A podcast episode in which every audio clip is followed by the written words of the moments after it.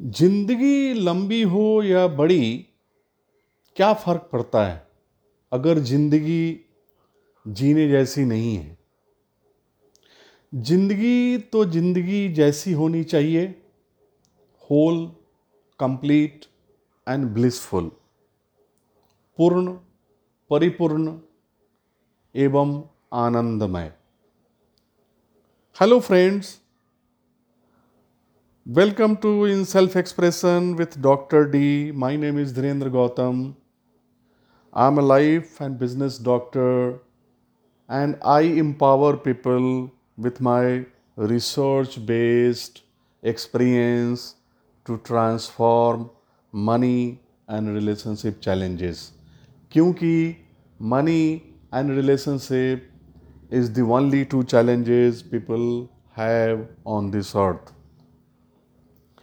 तो फ्रेंड्स आज का प्रश्न थोड़ा समझने जैसा है। ज़िंदगी लंबी नहीं, बड़ी होनी चाहिए। पर यह प्रश्न बहुत ही महत्वपूर्ण भी है। पहला, कि ज़िंदगी लंबी नहीं होनी चाहिए और दूसरा, कि ज़िंदगी बड़ी होनी चाहिए।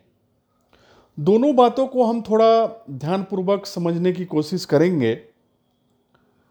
जहाँ तक बात ज़िंदगी लंबी होनी चाहिए या नहीं, यह अपने हाथ की बात नहीं है। आपका जन्म और आपका मौत आपके हाथ में नहीं है। ना ही इसके बाबत अभी तक कोई ठोस अनुसंधान सामने आया है। पर ज़िंदगी कैसे लंबी की जाए, इसके बारे में बहुत तरह के प्रयोग किए जा रहे हैं और इस विश्व में हर जगह हो रहे हैं। और सभी लोगों को इसमें काफ़ी उत्साह है कि कैसे लंबी, बड़ी की जाए। तो एक तरफ़ तो प्रश्न यह है कि ज़िंदगी लंबी नहीं होनी चाहिए, बड़ी होनी चाहिए, पर वहीं दूसरी तरफ़ हमारे बहुत सारे वैज्ञानिक, साइंटिस्ट और इंटेलेक्चुअल इस खोज में लगे हुए हैं कि कैसे इस ज़िंदगी को और बड़ी और बड़ी की जाए। यह खुद अपने आप में एक बहुत बड़ा ही विरोधाभास है। इट्स अ बिग कॉन्ट्राडिक्शन सही पूर्वक अगर आप देखेंगे और समझेंगे तो आपको ये पता चलेगा कि मनुष्य की सारी ज़िंदगी विरोधाभासों से भरा पड़ा हुआ है। It's full of contradiction in human life. In fact, human life is full of contradiction. शायद ही कोई ऐसा आदमी आपको इस पृथ्वी पे मिलेगा जो आनंद पूर्वक अपनी जीवन जी रहा हो ज़िंदगी ऐसी बना रखी है कि शायद सही से देखें तो जीने लायक नहीं लगती पर ज़िंदगी कैसे लंबी हो इसकी खोज सब कर रहे हैं और सबको इसकी चाहत है कि ज़िंदगी कैसे लंबी से लंबी की जाए। The quality of life you are living जो ज़िंदगी आप जी रहे हैं, उससे आपका कोई लेना देना नहीं है। बट चाहत ये ज़रूर है कि इस ज़िंदगी को कैसे लंबी की जाए। मनुष्य का सारा जीवन और कर्म उन सभी विरोधाभासों से भरा हुआ है, जो कहने के लिए कुछ और और मनुष्य को करने के लिए कुछ और है। मनुष्य कहता कुछ और है और करता कुछ और ही है। इन सबको हम एक उदाहरण की तरह से समझेंगे तो इसमें और थोड़ी स्पष्टता आराम से समझ में आएगी। Let's take an example of education हम एक एजुकेशन फ़ील्ड से रिलेटेड एजुकेशन के बाबत एक उदाहरण से हम इसको समझेंगे।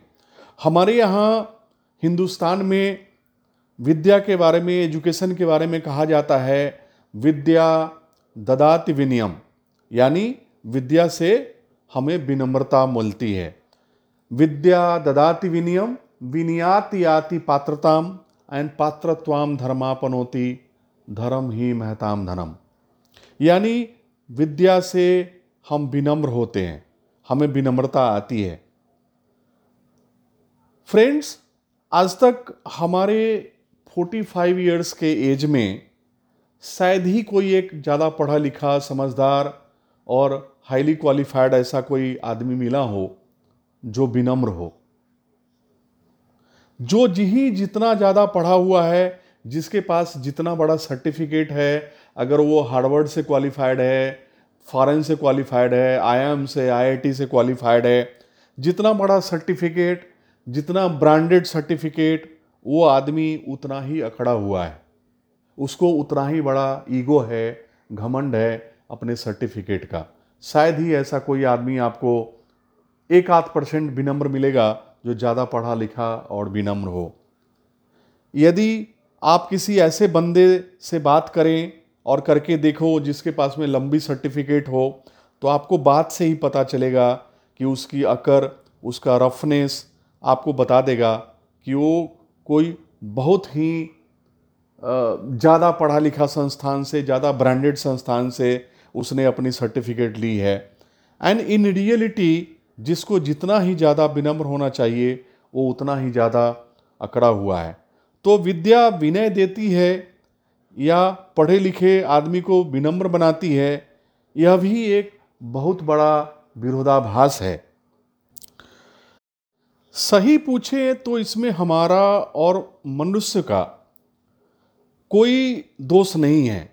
हमारी शिक्षा और सामाजिक व्यवस्था जिसमें हम सभी जन्म लेते हैं, उसकी बनावट कुछ इस तरह से हमारे लोगों ने, हमारे पूर्वजों ने की हुई है कि वो कंप्लीटली एंटी लाइफ ज़िंदगी के खिलाफ दिखती है और है।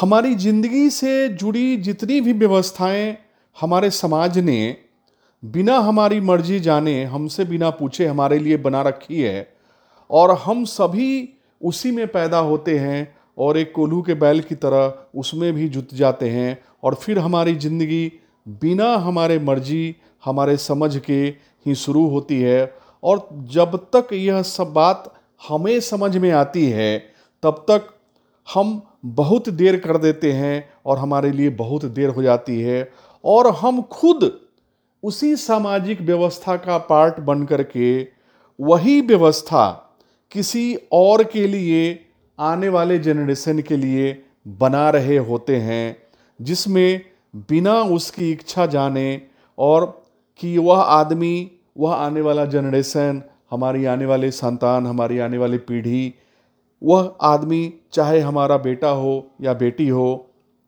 कोई भी क्यों नहीं हो, वो चाहता क्या है? वह किस तरीके की ज़िंदगी अपने लिए चाहता है और किस तरह की ज़िंदगी अपने लिए क्रिएट करना चाहता है? सही पूछे तो हमारी ज़िंदगी जिसमें हम, जिसे हम अपनी ज़िंदगी समझते हैं, वो हमारी ज़िंदगी है ही नहीं। यह हमारे पूर्वजों ने, पूर्वजों के द्वारा हमारे लिए बनाई गई एक व्यवस्था है, जिसके अनुसार हम सबों को वैसी ज़िंदगी जीने के लिए मजबूर होना पड़ता है। और इसी को अगर हम ज़िंदगी समझते हैं तो फिर बात सही है कि ज़िंदगी तो ऐसी होनी नहीं चाहिए, बिल्कुल नहीं होनी चाहिए। और ऐसी ज़िंदगी तो लंबी बिल्कुल नहीं होनी चाहिए।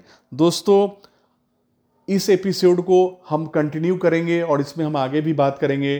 तो आप हमारा इस एपिसोड को अप्रिसिएट करें लाइक करें और इसका पार्ट टू हम अपलोड करेंगे और आपको बताएँगे तो आप उसको भी शेयर करें। Thank you very much